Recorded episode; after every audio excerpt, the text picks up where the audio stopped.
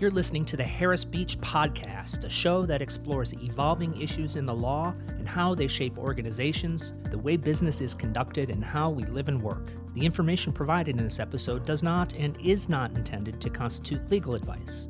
Instead, all information, content, and materials are for general informational purposes only. Thanks for listening. Here's today's host. Hello, my name is Brian Carnevale from Harris Beach, and I'm your host for today's episode, where we'll cover a range of issues related to the business of casino gaming and sports wagering on both a national and regional scale. I'm joined today by Karl Sleight, leader of the Harris Beach Racing and Gaming Industry Team. Karl, thanks so much for joining us today. Great to be here, Brian. Why don't you start by telling us a little bit about your personal and professional background in the area, your experience as, as former executive director of the New York State Ethics Commission and assistant deputy attorney general? Sure. I've been admitted to practice law since 1990, which seems like a long time now. I was in law enforcement when I first started out my legal career and worked in the district attorney's office as well as a deputy inspector general for the state of New York and in the organized crime task force and capital homicides and significant matters. That training was very helpful in terms of entering a highly regulated area and complex area like racing and gaming. I also worked in the state inspector general's office, which is essentially internal affairs for the state of New York, which looks at fraud, corruption, and abuse involving state agencies. And in 2001, I was asked by the governor to be the executive director of the State Ethics Commission. I did that for six years until 2007 when I left to join Harris Beach and found the Government Compliance and Investigation Practice Group, uh, as well as the Gaming and Racing Industry Team. It's great background. And when you formed that team, the racing and gaming team specifically, what was the problem that you were trying to solve for clients? Was there a heavy demand, large client base? What sort of spurred the formation of that team? Well, I was watching the evolution of uh, racing and gaming in New York. At that time, the NYRA franchise was expiring, and there was um, you know, some bidding going on to see who was going to run the racing franchise in New York for the next 20 or 25 years. There was also the evolution of video lottery terminals in racetracks, and that is a revenue stream for uh, the racing industry, and it's a it's a close cousin to slot machines. And then 2013, the constitutional amendment passed, uh, where New York State can now have up to seven. Uh, commercial casinos throughout the state. So there's been an evolution there. It's a highly regulated industry. You know, in our background and understanding of uh, government compliance, the state government, and this particular issue, I thought made us well suited to enter and help clients and individuals in this space no question it's a fascinating space. There's a lot of innovation a lot of evolution as, as you mentioned. So how have you seen the sports betting landscape evolve in the last 12 months 24 months? Well the, the sports betting space was very static for decades because of the law that only allowed sports betting in the state of nevada. But because of litigation it started in the state of New Jersey. Originally, it was the Christie versus the NCAA case, and a companion case that was brought by the Monmouth Racetrack folks. It ultimately went to the, the question of whether or not um, PASPA, as it's called, was constitutional went to the Supreme Court in a 7 to 2 decision in 2013. The Supreme Court said that PASPA violated the anti commandeering powers under the 10th Amendment of the U.S. Constitution. And that really opened the floodgates for sports wagering outside of Nevada. And uh, it's gaming is typically regulated at the state level. So now you have states trying to figure out how they can enter the sports gaming industry, how they can regulate that, uh, what kind of a revenue driver is it. So there's a tremendous amount of issues that um, uh, are, are coming to the states, in, in New York in particular. And New York legalized sports wagering this summer? Yeah, New York uh, passed in 2013 the state constitutional amendment that allowed casino gambling in up to seven uh, commercial casinos. There are now four licensed commercial casinos in New York State, and the, what the state has done is pass regulations through the state gaming commission to allow sports betting at those four commercial casinos. There's an open question of whether or not sports betting can go beyond that, and if it can, how can it do it legally? And that's you know one of the many issues that you know our firm is uh, helping clients with now. Where are we on a national scale in terms of state by state adoption of sports betting. It's gaining, but it's not completely widespread. Yeah, it's gaining quickly, and uh, if you look at, for example, you know the Northeast corridor, certainly New Jersey, because they were at the epicenter of the litigation, were first out of the box in terms of being a state other than Nevada that um, was allowing sports betting. There's other states, you know, that are trying to do it, and they're doing it quickly because they're all in a race to generate revenue.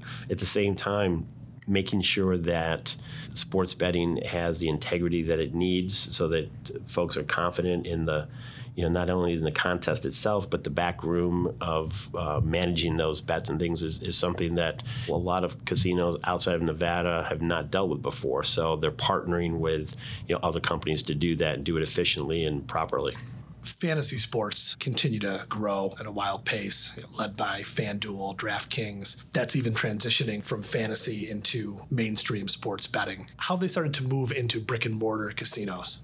Well, I think the interesting thing about fantasy sports, particularly you know FanDuel and DraftKings, you know they were industry leaders and are industry leaders in that particular area.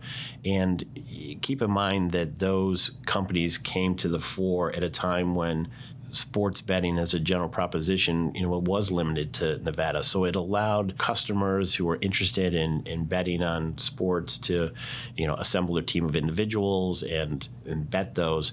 But now you have this situation where sports betting is becoming legal in more and more states. So you're seeing the DraftKings uh, and the sports or FanDuels of the world partner with commercial casinos and try to be their back room in terms of hosting some of those sports betting contests, while at the same time maintaining the original game plan, which was fantasy sports, which is still obviously very, very popular.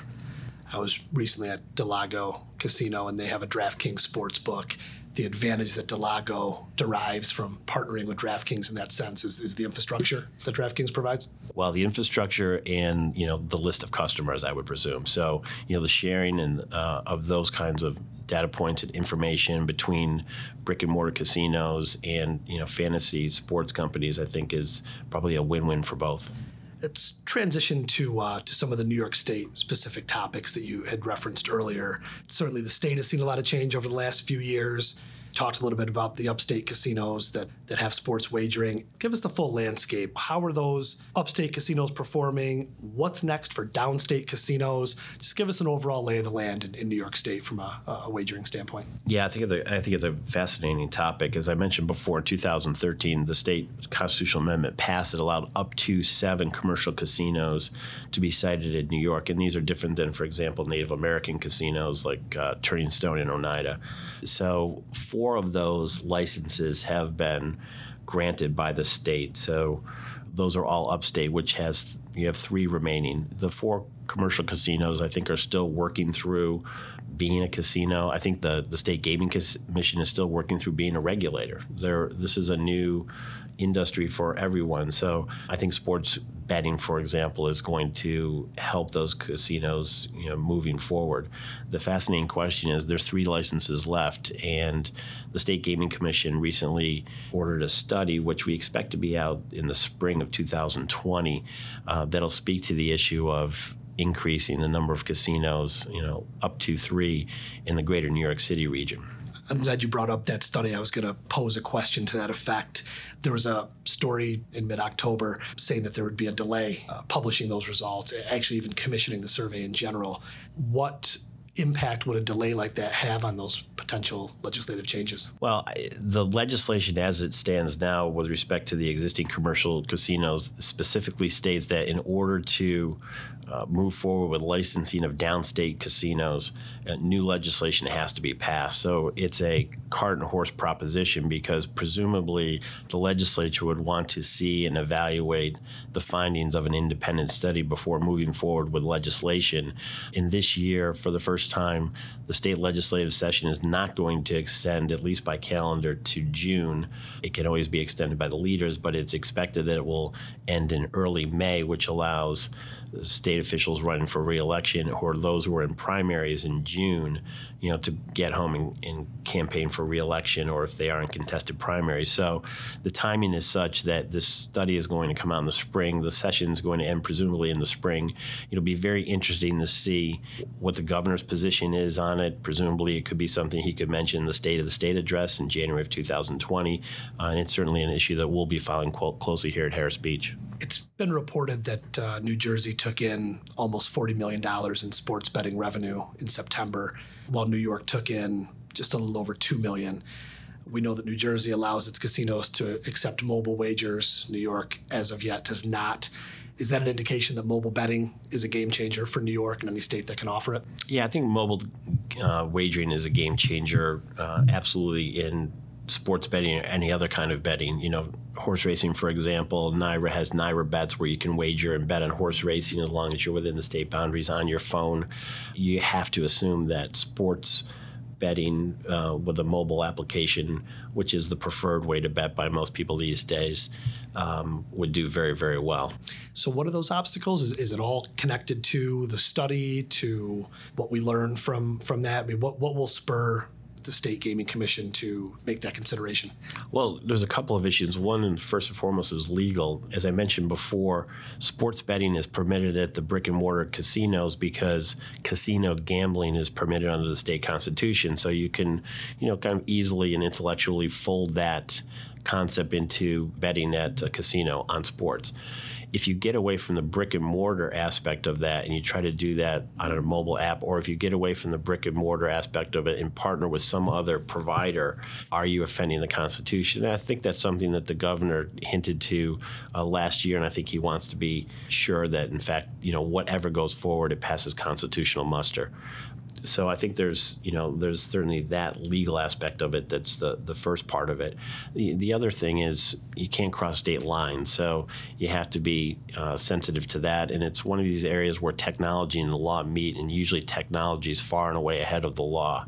So you have those particular issues that you know have to be worked through. Karl, that's uh, an outstanding overview. It's a fast moving, innovative space anything that we that we missed? Any any questions you wanted to address that we didn't touch on? If we had another couple of hours, we could talk about a variety of other things, Brian. But I think uh, this is a nice overview, and be glad to do this again sometime in the future. Fantastic. We thank Karl again for joining. And for more information, including how to get in touch with Karl, visit www.harrisbeach.com slash racing and gaming. Thanks for listening to the Harris Beach podcast. Be sure to visit harrisbeach.com to join the conversation and access show notes. Please rate, subscribe, and leave a review wherever you listen to your podcast.